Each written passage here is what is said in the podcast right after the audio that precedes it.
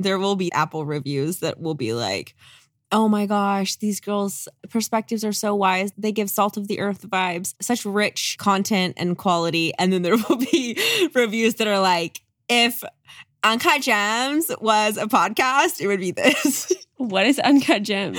oh my gosh, Bethany. TikTok, summer 2021. Julia Fox. I showed her to you. She's the one that does like the crazy black eyeliner. Yeah. Um, it You just showed it to me like a few weeks ago. because you because Ashley Vi did her makeup. yeah, and you but didn't I didn't know. see that Uncut Gems I know thing. you missed the whole freaking thing. Uh, basically, it's just like a meme of a Valley girl stupid. Yeah, basically, we just sound uneducated and like Valley Girl, but then we get like also the we get like both. You know what I mean? And we Because are, both. Yeah. I mean, I was Josh Safdie's muse when he wrote Uncut Gems. Right. Do you know what I mean? Like things like that. Do you know what I mean? Like things like that, like things as such. okay. Um, what were we even saying? Who said that? Things as such as like, oh, that was a pageant interview. What in the world? It's like- what kind of freaking social media? It's like, um, how do you think the world can achieve peace or something like that? And she's like, as if, as though, the world, as such things like. What? okay, we need to come back to the fact that Joe Jr. just died, and we're literally not on this planet. We need to talk about the Kennedy siblings. Episode 6.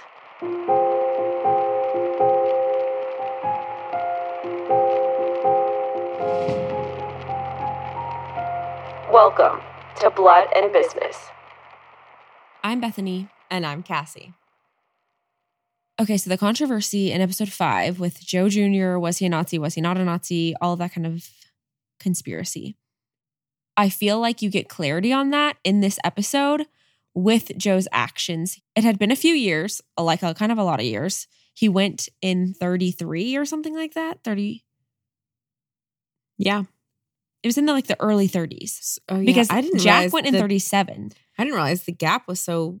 And I think it was Long. like five years. Yeah. Well, like that 30 makes a lot of sense. it makes a lot of sense. And he even grew up, Yeah, got well, a first dose of, all, life. He grew up. Second of all, Hitler became Hitler in the Yeah. in the Oh meantime. God. so through Joe Jr.'s actions in episode six, where he decides to go off to war and decides that that's what's necessary to stop the evil that is going on in Germany and in the world at this point, he gives his life Yeah. to stop it, to try and help, to, to try and put a drop in the bucket of helping good versus evil. Yeah. And he chose his side. And He it, uh, from his actions, there's no way you can't see that he recognized the evil, yes, and decided that that was wrong. And, and it was important or uh, dangerous enough that he had to do something about it, yeah, and he hated it enough for himself to do something about Right. it, and it bothered him enough. You know what I mean? yeah, yeah. It bothered him enough personally, right? Because yeah, there are freaking wars happening all the time that none of us are freaking Yeah. fighting for. Like, of course it's evil, Mhm. but Do does I it offend enough? me enough? Yeah, Does it bother me. bother me enough? Yeah. Make me uncomfortable enough. And like we said, yes, of course he ha- he had to fight in the war. Most likely, he would have been drafted, but he could have been a paper pusher. He could have fought however long he needed to. He also maybe could- stay an extra little term and then go home. He stayed again and again, He also went and he early. stayed. and he like stayed. he did not have to go because Yeah. he he could have bought himself another year to become a lawyer to finish law school. Yep. and then went then went and been more of the, the intelligence. paper pusher, decision maker. I'm important. I know what's going on. I know politics. Yeah, I went to Harvard. My dad it was the ambassador of Great Britain. Yep. I'm way too important to be out there They- risking my life. both Jack and Joe Jr. pulled strings and used their favor Mm. and influence to get into combat. They could have so easily used their power and influence and network of people to get into intelligence jobs and to be in safer positions that would still have been great for their career and maybe even better for their career. I mean, Mhm. Better being a for war Joe's. hero, Yeah. yeah. you probably couldn't get better than that. But well, it could have been better for Joe. He was freaking he be alive. died. Yeah. Yeah. He was actively and very extremely preparing for his future when he died. And that's what was su- such a shock to Jack. He was the number one kid who was saying, this is mine. I want to do this. Yeah. I'm going to do this. Anything I can I can grab and take, I'm going to go and take it. Give it to me. Right. More so than Jack. Mm-hmm. So you cannot say, oh, he just had to fight for, as, as like default, or it didn't really matter what the war was about. He was just going to fight for his country. Mm, I don't think so. He was way too opinionated for that crap. I really do think that he he and all of the Kennedys needed to feel like it was worth it in order to participate, especially at the level that they participated. But you see in letters from Jack and Joe Jr. that they came to the conclusion that no, this is very necessary and I am happy to be a part of it. I am grateful to be a part of this solution. Yeah. Because I think Jack said, Roosevelt said, this thing is bigger than you and me. mhm, as Roosevelt said, yeah, it's, this it's is bigger than- global. And so therefore I will go. The thing is, no excuses. What Joe Jr. said in 1933 was absolutely horrific and evil, point blank, period. I do think when he died, he was a different person, and people do change and people do evolve and grow and transform. And I think that Joe Jr. was a different person when he gave his life to fight evil than he was when he said evil. Okay, speaking a little bit more on Joe Jr.'s character, there's that quote. I feel like I'm talking about fireworks to a man who's valiantly trying to disarm an atom bomb before some like important deadline. Yeah. And I feel like a freaking child. Yeah. He was just so serious. And I feel like that really paints a good picture of he how Joe Jr. was. Yes, he was, he felt so responsible and burdened. burdened with, yeah, whatever issue was in front of him. And is that a little bit narcissistic? Yes. I always question this about myself. Is it narcissistic that I think that I can help someone ever? Yeah, it kind of is. Thinking that I could help someone. Doesn't that mean like isn't that a little bit egotistical? Yes. But so what? But it doesn't mean that That you it's can't wrong. help someone. Yeah, it doesn't mean that it, the facts aren't the facts. That Mhm. that's true. That you do have more power. That Joe And Jr. I don't wanna- have the the smarts, the ability, the Right. strength. And I do don't want to live in a world where where helping people is not what we do. You know? right. Yeah, seen as a bad thing or a solely selfish thing.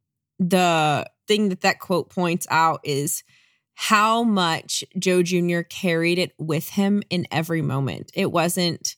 I think that if he did it for strategic, was, yes. exactly. If he did it for strategic reasons, it wouldn't have been such a part of who he was. right. It would be identity. more like a turn on, turn off kind of Exactly. when you're in, around okay, the right I just people. need to act this out because this Mhm. is what I need to do because I want to do this other thing. It wasn't. It was who he was every moment of every day, even when people were just trying to have fun with him and just trying to talk to him. yeah, he like couldn't get out of that seriousness. Yeah. And it was, I think it was something that nobody else in the Kennedy family had to that degree, Maybe Bobby, but in a different closely, way, in more, di- more of a gentle helper way and less a hero yeah, way. and that might just be due to birth order. I was trying to think earlier what enneagram Joe Jr. was. I was thinking a three, but then I was like, no, it's not a three because I was thinking, oh, he does a lot to look good and to to make the family look good, and he is about like praise and rising to the occasion and being the teacher's pet. And he could have been like a three wing too because he could. He also had that helper side with his parents. He helped his parents so much and his siblings. He was like the ultimate big brother, so he was there. Yeah. He definitely had that fatherly caretaker um mentor instructor hmm patient. element in him and and actually we talked about in episode one i think one or two that maybe it was episode two actually that he was like that with all of his younger siblings but not so much with jack Jack yeah. jack, was, like, the exception to the rule. yeah And I see that constantly in their Mhm. relationship that Jack was the exception. That there was something about Jack that I think it was mostly just like a, a childlike view of I have all of this pressure and you don't. I'm envious of you. yeah Kind of. he did have a lot Like, of that I respect my myself and I if I could choose to be the oldest, I would still choose it, but I'm still envious of the lack of responsibility and the right carefree attitude that you get to have. yeah that I he's don't. jealous Yeah, but it was just like a more and plain and simple, him just sibling. he didn't want to change any of it yeah, it just, it just still bothered him sometimes. Ugh, yeah, yeah and more so, I think he just wanted acknowledgement of that. Oh, that oh, acknowledgement goes a million miles. Because, yeah, I don't think that he didn't want his role. I don't think that he didn't want his responsibilities, but he just wanted to be appreciated for it. Mm-hmm. And yeah, He wanted to be seen. to people to acknowledge how how big of a load it was, Yeah. and that he was happy and willing to carry it, but he wanted like everyone wants me. someone to know. That everyone wants people to I, know. Our family always used to make fun of me all growing up that I always wanted the credit for things. And like, yeah, love's a good. If. I want it, if it was my idea, I want the credit. If I did something without being asked, I want the freaking credit. Mhm. And I am not like complaining because I had to do it. Like I wanted to do it, but I also want someone to just Yeah. tell me good job. yeah, literally still like that. You're just better at communicating it. I have no shame. Yeah. He was like, I shouldn't feel this way, and I'm like, I Mhm. don't freaking care. I want someone to t- pat me on the back. Mhm. That's funny. The oldest children. Yep. I also think something that that shows in a very clear example, Joe Jr. with the things that he said versus his actions fighting against the things that he said. The Kennedys changed their minds a lot and they allowed themselves to look stupid kind of sometimes and drop their pride to actually absorb truth, reevaluate, and change their mind. Yeah, I haven't seen a lot of them digging their heels in and being stubborn and prideful and absolutely just neglecting the truth or neglecting the fact that they need to change. Yeah. I most of the time see them leaning in. The only time that I see that is with the affairs, like with the sexual relationships with Joe Jun- or with Joe Senior, Bobby, Jack. hmm They just never, they never disagreed with that. They never thought it was actually wrong or actually evil. I just feel like it, I don't even know if that's true. I don't know if that's true. Maybe I just feel like it was like I feel like they thought it was like one quote pass unquote to themselves. They're one like I'm a human. I'm allowed to to be stupid in this one area because look at the freaking rest of my life. Look what I've given. Look what I. I don't know. I don't see any evidence of remorse, even at all, like a little bit. Like, I think that if you feel like that, even in close quarters, you're going to be like, I'm sorry. You and then you keep doing it. But I haven't researched Bob, how Bobby I haven't gotten or how super into Bobby yet, acted about it. but I've seen no evidence of them ever being like, I know, but I'm sorry. There's one quote from Jackie that says, I don't care how many girls Jack sleeps with as long as he knows, or as long as I know that he knows that it's wrong. That's the only thing I've ever seen. And that's her saying that. I don't know that he actually thought it was wrong. I think he just thinks other people aren't okay with this, but I am, and that's and that's my decision. so you know what I mean? It's like you. Like certain things, you're you're just like, I get that the rule is no gum in class, but I think that's stupid, so I'm gonna chew gum. You didn't think it was wrong. You got that that was the rule, and you got that other people thought it was wrong, but you didn't think it was wrong, so it wasn't wrong to you. And you just kept doing it. It wasn't like it's just so I'm wild sorry for that chewing that's- gum. Like I feel bad, but I'm just gonna do it anyways because I really like gum. No, it was like the rule is stupid. I don't agree with it, so I'm gonna chew gum. You know. just such an extreme thing that to me is such an extreme. But when you think about the way that they grew up, yeah, I get that. it was never extreme to them. It was never abnormal to them. But like you can't tell me that they didn't see Rose in pain about it and hating it. They were aware, like they knew Yeah, that this act causes pain and also the Bible says not to do it. yeah, that's true. So The Bible says not to do it like over and over. If you read Matthew and Proverbs, every chapter has stay away And from adultery. to mass- adultery is wrong. Warning against adultery. and they were going to mass every single day growing up. yeah. And So- their mom made it known that she was bothered by it, especially the oldest. Jack had to have known. Bobby makes a little bit more sense to me because I don't know Rose was like, how much she talked resigned about to that, though. Be- I know that that she said like your dad thinks the little women should stay Mhm. confined to the house or to the kitchen or whatever. I know she was irritated with a lot of the neglect, but I don't know if she openly talked about the affairs because she wouldn't even openly admit, admit the affairs to herself or her friends or anything like that. You know, "Mm, that's true. And I guess as a kid, you're not putting like two and two together. Like, oh, my f- mom feels neglected because my dad keeps no, not spending his time then, on random chicks. and especially with how emotionally closed off Rose was. Mhm, that's true. I guess they had to have known it was wrong. They just didn't understand the pain of it. Mm-hmm. I don't know. But one of the instances where they definitely did open their eyes, look around, take it in, think about it, mull over it, and then make a different decision was when Jack hadn't seen Rosemary in over a decade. People were writing to him when he was a senator. Hey, we really need more attention on intellectual disabilities and um The disability community in general. and he was as far as we can tell ignoring that. I don't know how much of that he actually was exposed to, but he didn't do anything about it and people were saying we're trying to get in contact with the Kennedys and then he goes and sees Rosemary once his dad suggests it. And from then on, it's a totally different story. So it's kind of a public laying down of your pride, realizing, okay, I was wrong about this. I need to make a different decision. And Right. however it looks, Almost bringing to light a fault of yours or a flaw of yours. Yeah. Something that you did wrong and being okay with.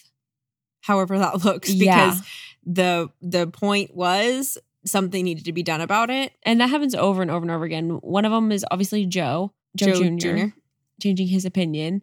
The whole family with Rosemary, honestly, all of them. Yeah, you're right. Even Joe Senior and Rose. hmm And then, yeah, they publicly, literal Discussed quotes, it. Yeah, talk about how they changed their minds and they were wrong. Mm-hmm. Yeah. And admitting that. And then with Bobby in the future, and then with Teddy in the future, that might be like the most The best- distinct, just full turnaround. Redemption story. hmm But all of them were like that, which is so I think it's because of the way that Joe Senior raised them. right. They were supposed to mess up. That was their job as Yeah. kids to Failing was not the enemy. Mm-mm. Failing is not the worst thing that can happen to you. Right. It was encouraged. It was like, okay, we're making money moves. Let's go. This might be the best thing that ever Mhm. happened to you. it meant you had an opportunity. You took that opportunity. So what? What happened? That was not the point. and move on. Even with Jack and his speeches in the in the future with his political career, he kind of sucks. and that to to Joe Senior, that wasn't the point. It was like, no, you did amazing. Let's see how we can make it better. But yep, you have the experience, which So- is something that I have worked on in my life, and I want to continue to keep moving forward in that. Mhm. Is Yeah. not seeing failure as failure. which you would think that they would be super prideful because when I think of a rich, powerful family, Mm-hmm. but that's also a testament to how unconventional and weird their beliefs were because i mean it's everyone's first instinct to be prideful and to Mhm. not admit when you're wrong even as a little kid it's Yeah. that you don't have to be taught to Every personality to lie is and like, to hide yeah yeah, and to not want to get in trouble right. so with the whole joe senior holding jack back not wanting him to get hurt or to lose him in world war ii that to me is the fatherly like loving emotional Human. part of joe senior that i feel like a ton of people miss and i think that we've done a pretty good job at showing that side of him and how much his kids loved and adored their father Mhm. and how much their father loved and adored and cared for his kids on a on a familial level not on a like power hunger not on a like success driven Yeah, he, I think he saw the value in them not only as people who could be successful, but he saw the value in them as people. as who they As were souls, in yeah. that moment not who they could become but who they actually were Mhm. he wasn't just protecting their Potential right he was protecting them as their as, his kids. his children. Yeah. And I think that's a very plain example of that and one that honestly would have would have hurt them career-wise, would have hurt them success-wise because Jack and Joe were both like, "Oh, I need to do something in this war and I need to not take the easy route out because of image." And they were and definitely perception. that was one of the reasons why they did fight and did for so long and went on such risky I don't even think no. I think it was why they fought and why they wanted to be in combat. I don't think it was why Joe Jr. stayed out there that long. You don't think that was any any part of the reason? I think his competitive nature a little bit wanted that award and that pride. Yeah, I But- do. Yeah, I do think that their personality they were so freaking driven and so Because I don't even think that that would have helped his image. He already fought enough to like get the image status. I feel like. But you don't think that he wanted some sort of like award? I don't know. I feel like he did. I mean, no, no, no. I, I know he wanted the award. I just don't know To me, it just seems more like I want the award because I'm competitive and I want that pride, not as much for like the newspapers. But I could be wrong. I, I feel like it's just, yeah, that self inner competitiveness, even with Jack. Like I need to do better. I need to be a Mhm. better person. I need to Yes. be the best at this. Not, I want this published in the newspaper. I feel like that was more his dad. Yeah, that's true. I feel like Joe Jr. more so to me, compared I was about just thinking, oh, getting well- the award and being worthy of the award. Being competitive is still about perception, but it's not necessarily. Because in that letter after Joe Jr. dies, when Jack is talking to, Yes, Harold Laski. yeah, he He mentions how much other people genuinely being better at something. bothered the crap out of him. Yeah. It's like the movie Rush, if you've ever seen Rush. yeah. It's those those two drivers didn't really, I don't think, compete for the public, for the the newspapers, for the media. Well, They no, were- kind of a little bit. I think it was more of a genuine competition between each other to see who was better. And like In the end, yes, but I think And, like- for what is his name, Chris Hemsworth, a little bit at the beginning, definitely No, for the I girls, for the it was lifestyle, for the girls, and Yeah, for that's perception. That's how girls view you. okay, well, whatever. That is definitely still perception at the beginning. I do not think it ended that way. But the other dude, fully, fully, fully The- just for himself. the other dude is more what I see Joe Jr. and Jack is Chris Hemsworth, Yes, I would agree with that. And so I just I feel like he just wanted to be the best, Yeah, so I guess the comparison between uh, that's like a good and not be viewed as the best. He wanted to be the best, and other people genuinely being better than him or doing more than him rubbed him the wrong way to his core. he would just disappoint himself Yeah, exactly. and it would be something that he couldn't he didn't want to live with that disappointment feeling like he left before he needed to Also, circling back to Joe Sr.'s perspective on it, I think that if he was motivated by potential and career and what it was going to do for their image, because you could say, oh, well, he was protecting them because if you protect their future if you have dead sons, you can't do a whole lot with dead sons. Can't can't uh, accomplish much. We see him do really strategic things to try to protect Jack and hold Jack back over and over and over. And Jack even said the best thing for Joe Jr., which they're all trying to get Joe Jr. to be president, that we're all focused on Joe Jr. Protect Joe Jr. at all cost. If you want somebody who's going to go on and show your family honor and impress everyone and do the most, it's Joe Jr Mhm. if he was actually just motivated by that, he would have let Jack go die as a war hero. oh for sure that would have been like the ticket to the white house So for them so him That's how they protecting his sickly little son who's not going to do anything.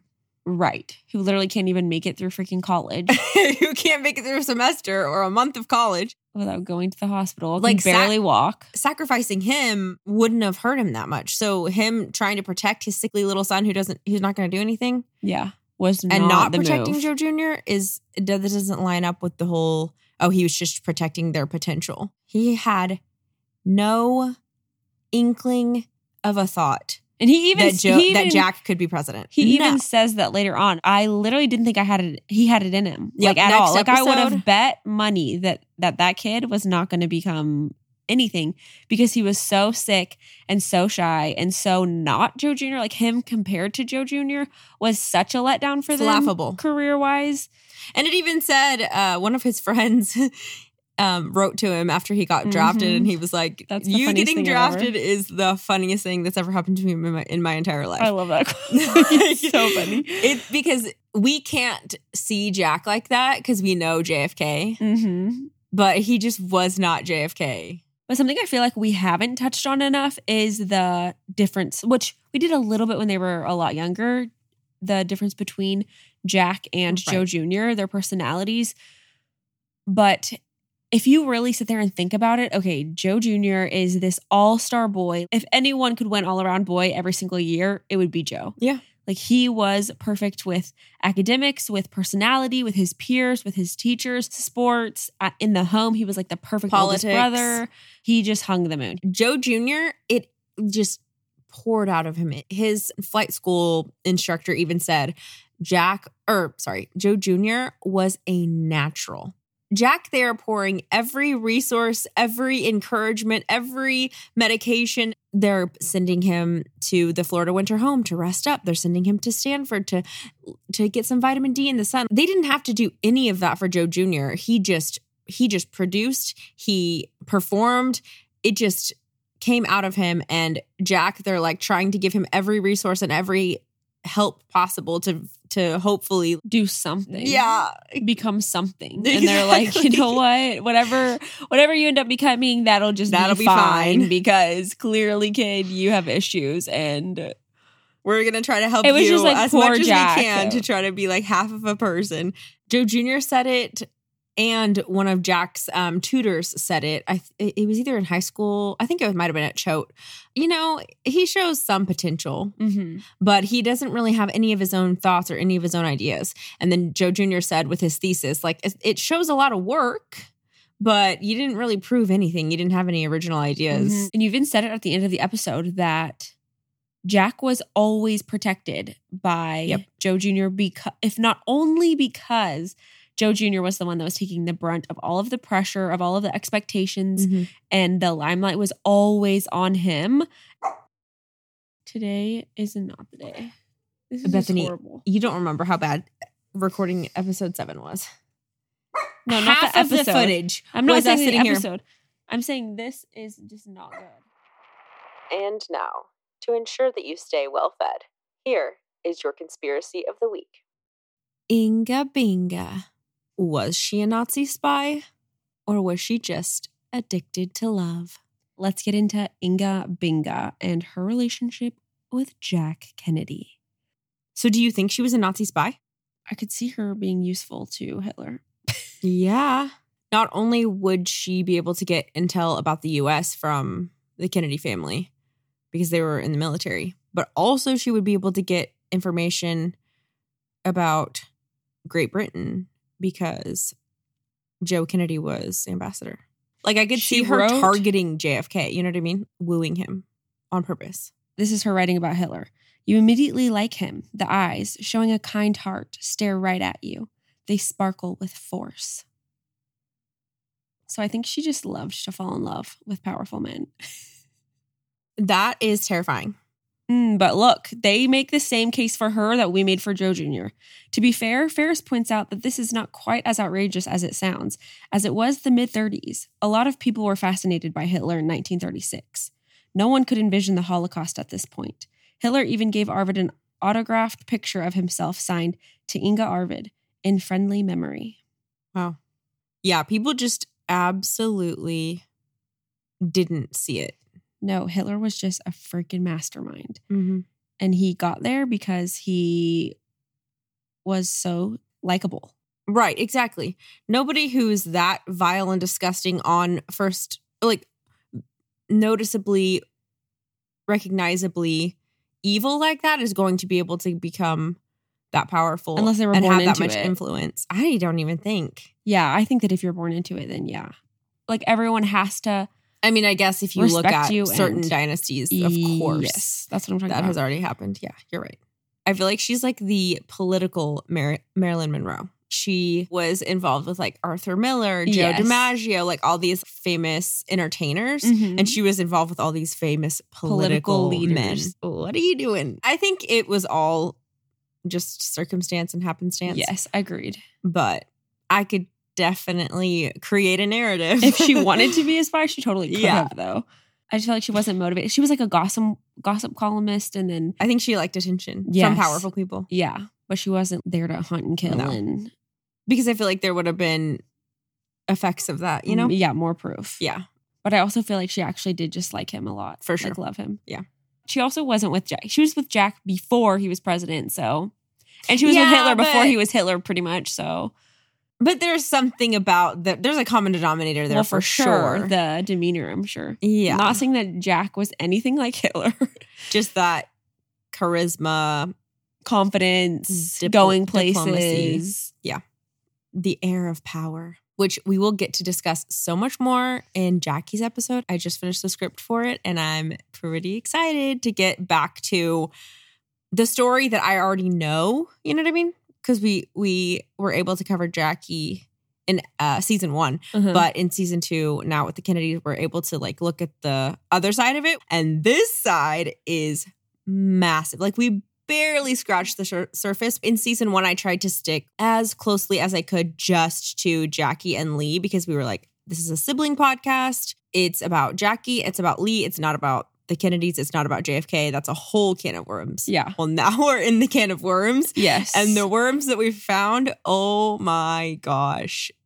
I'm also excited to a little bit compare Inga and Jackie because Yes.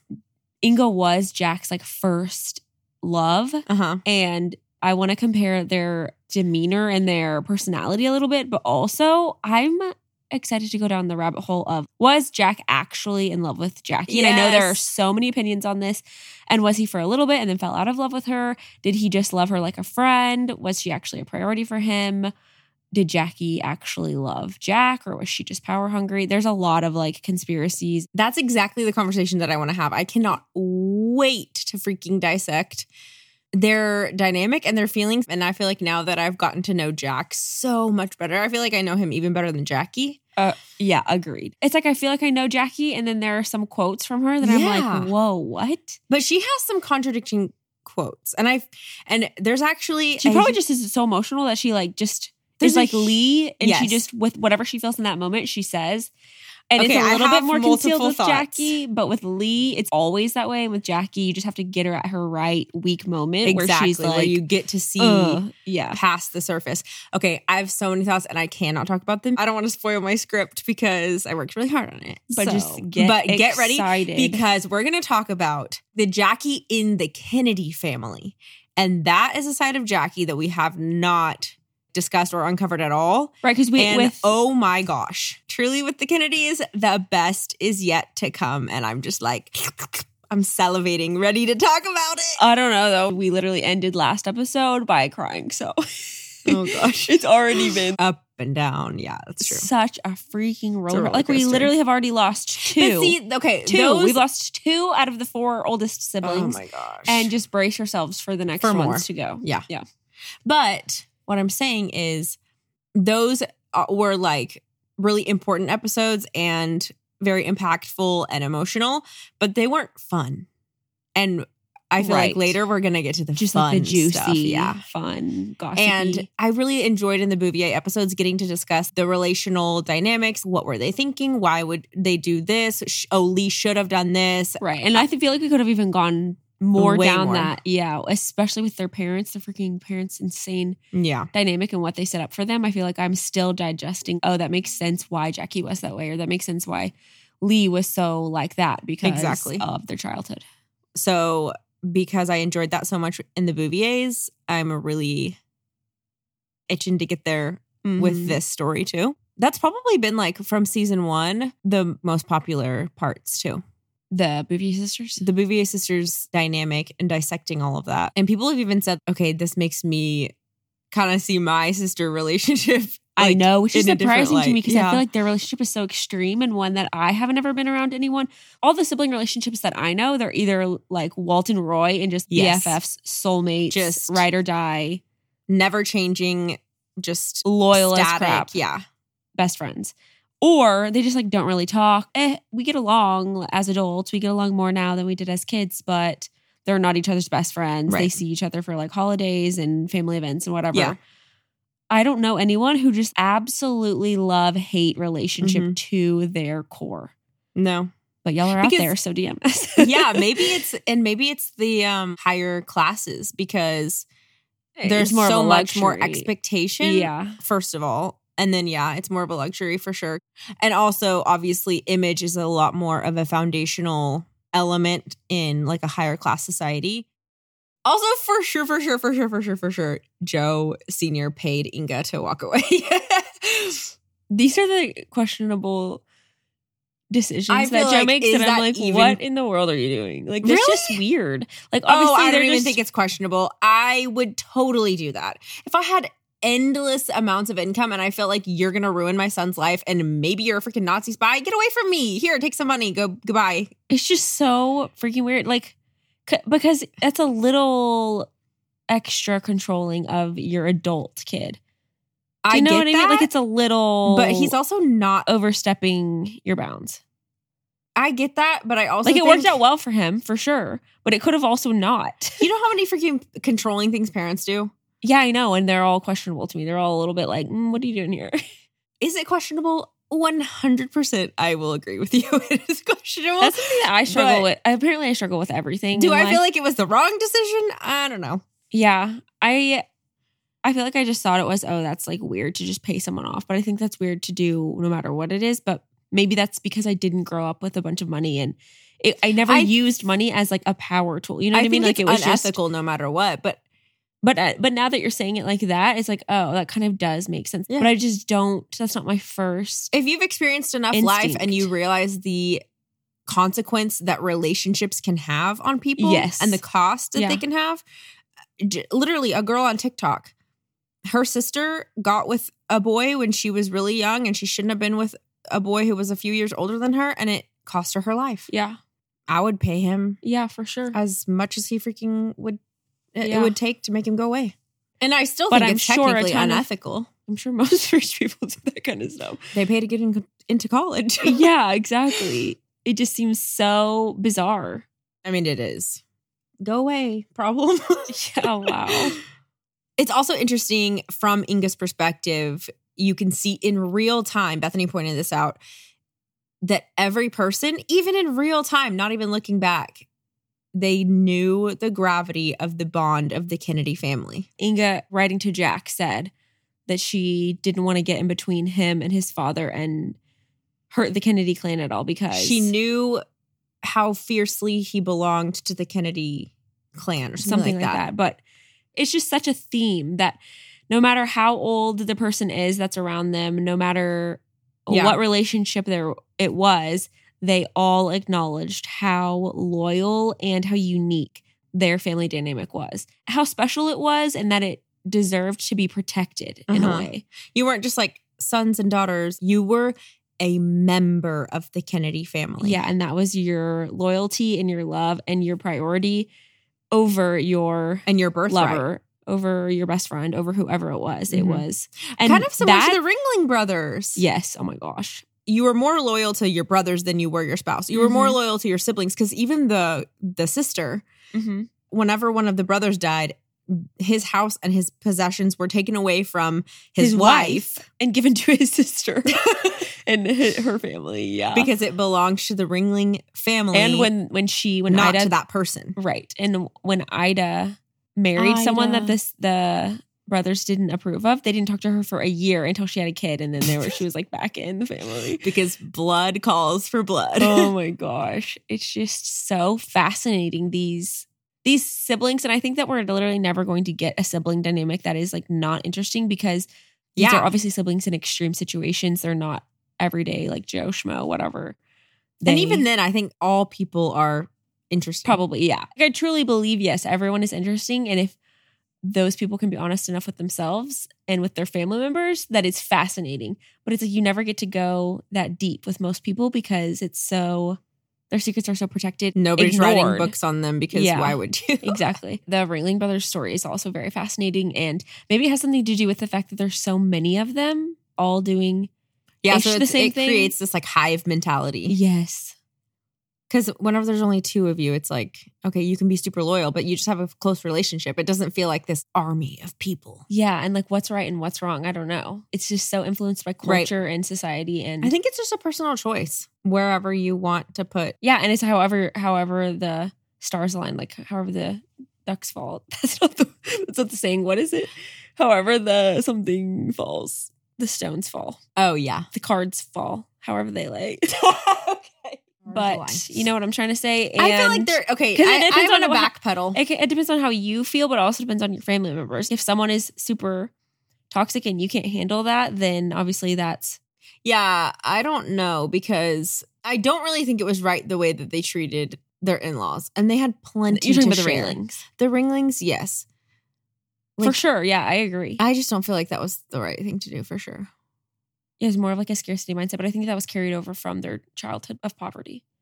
for sure. And, And I, they- I, they also had that like it's us against the yes, world that's what I say. mentality. They had to create that for themselves as well but why wasn't she this- included in that? with the scarcity mindset of us against the world because we must not know enough about their relationship because she was the one who was literally she was the snake charmer when they needed one. She cooked all the Oh, meals for was that everybody. That's her. hmm, So it's like, what happened?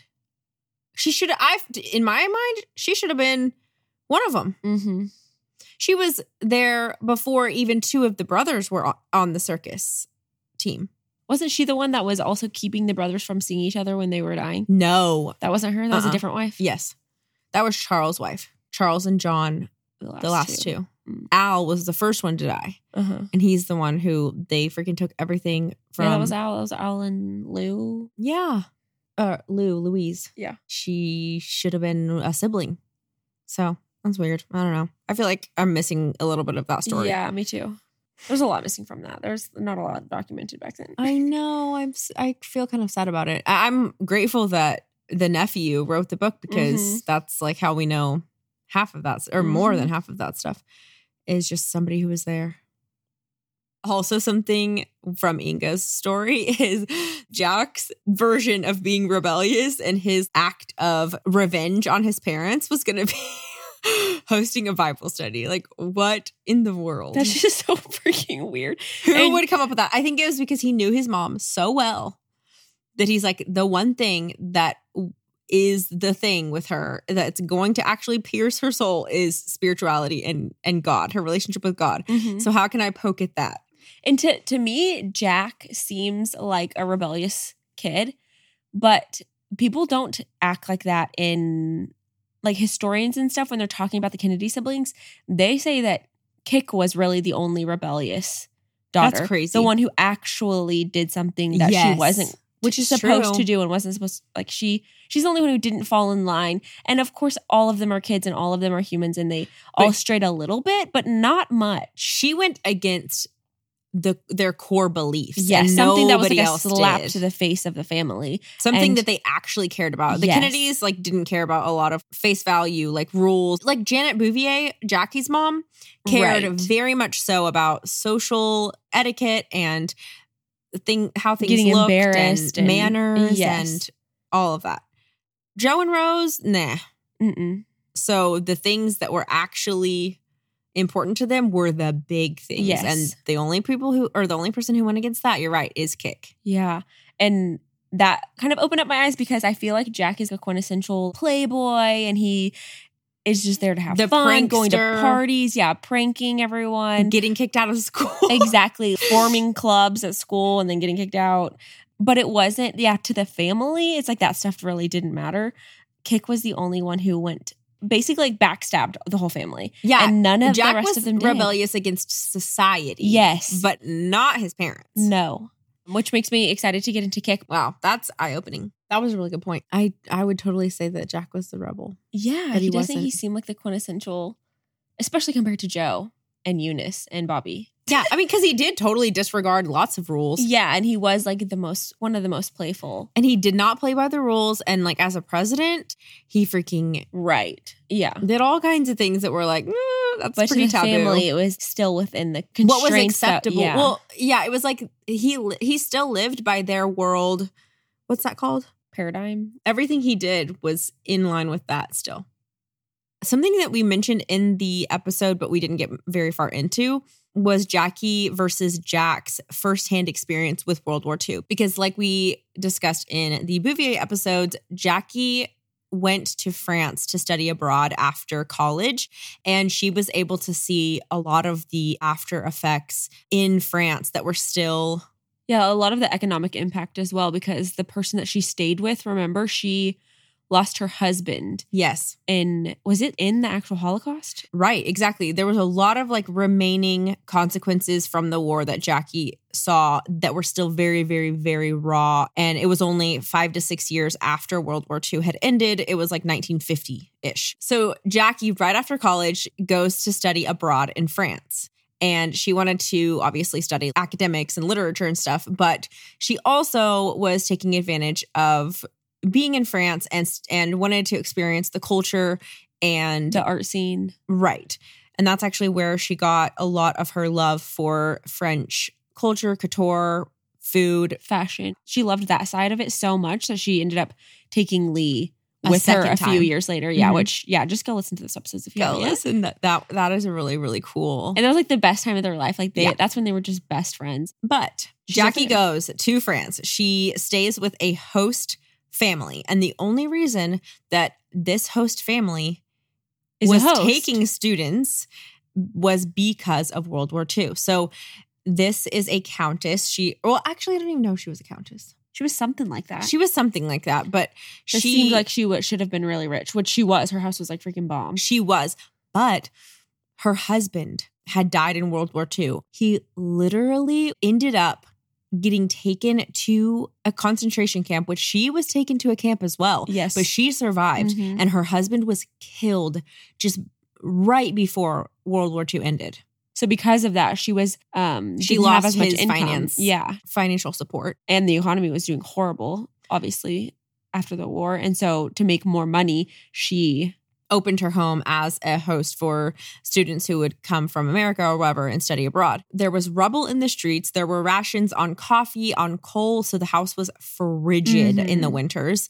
It felt very apocalyptic and like, we don't know what's going to happen. So I think that she really enjoyed being able to teach young people about French culture and what she loved about her country and things like that. It kind of seemed like she realized the gravity of what was happening current and how much how pivotal of a point it was too. Right.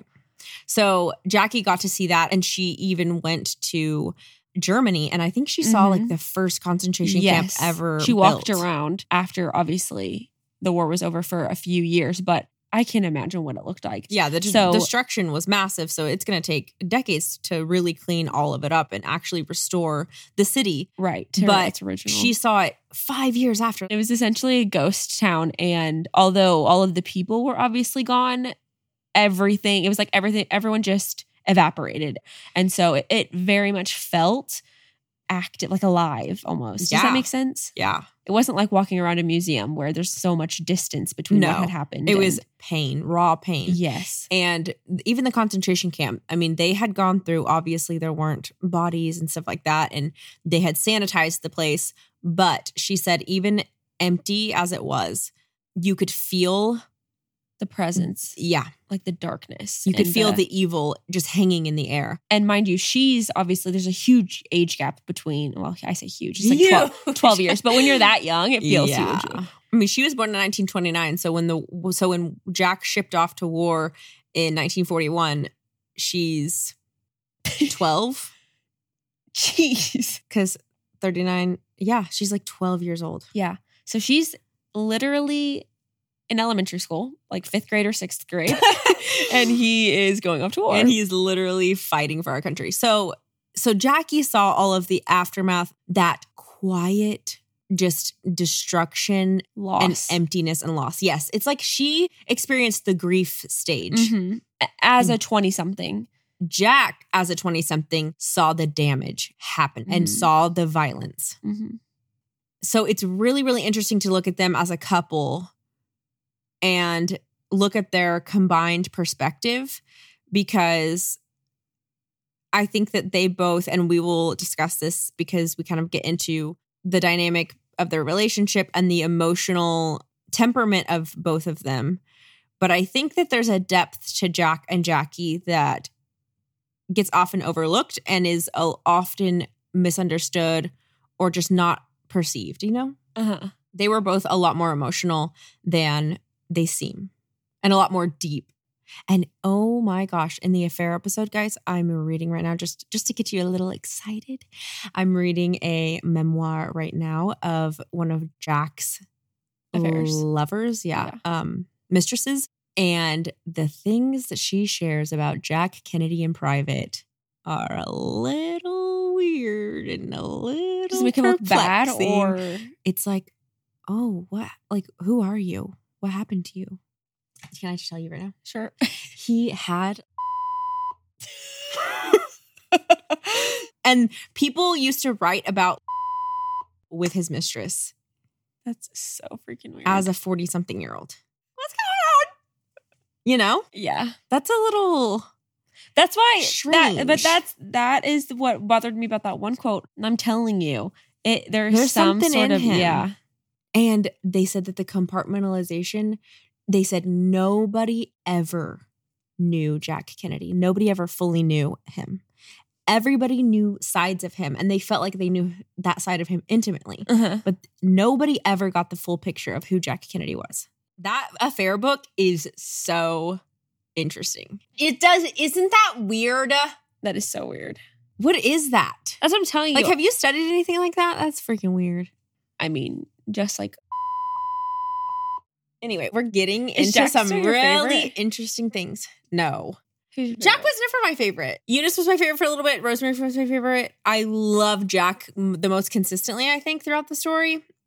Bobby is the best one, clearly. Joe Jr. was never my favorite.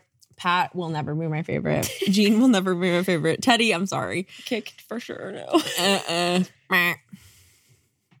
I'm excited to learn more about Kick though too, because I'm so confused by I'm her. not. I'm so confused by her. What were you doing, Kick?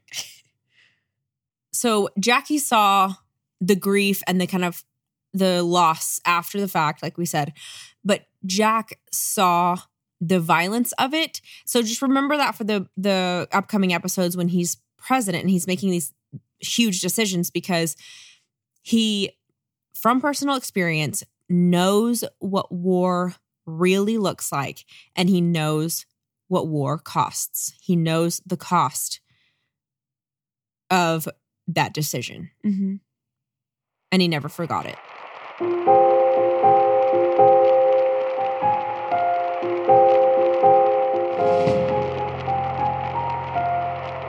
Join us here next week to hear about Kick's undoing and the first crack in the Kennedy clan. Thank you all for listening to today's episode. If you enjoyed it, please give us a review on Apple, rate us on Spotify, and share Blood and Business with a friend or a sibling. If you'd like to support the show, the best way is to become a patron of Blood and Business. You will get bonus content every month, including a monthly bonus episode, interactive main episodes, and behind the scenes footage.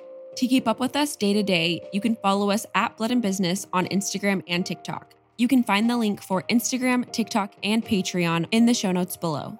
Thank you so much for the support, and we will see you back here next week for your regularly scheduled programming on Blood and Business.